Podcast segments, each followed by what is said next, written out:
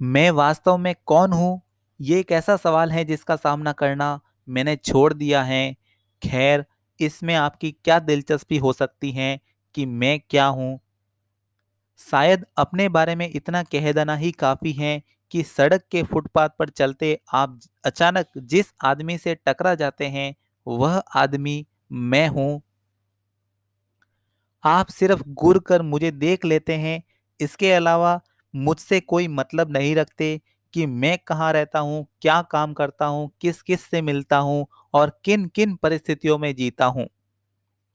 आप मतलब नहीं रखते क्योंकि मैं भी आपसे मतलब नहीं रखता और टकराने के क्षण में आप मेरे लिए वही होते हैं जो मैं आपके लिए होता हूँ। दो टकराने वाले व्यक्ति होने के नाते आप में और मुझमें बहुत बड़ी समानता है।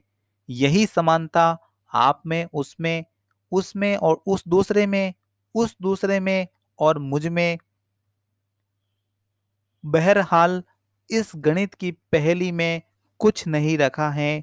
बात इतनी है कि विभाजित होकर मैं किसी न किसी अंश में आप में से हर एक व्यक्ति हूँ और यही कारण है कि नाटक के बाहर हो या अंदर मेरी कोई भी एक निश्चित भूमिका नहीं है।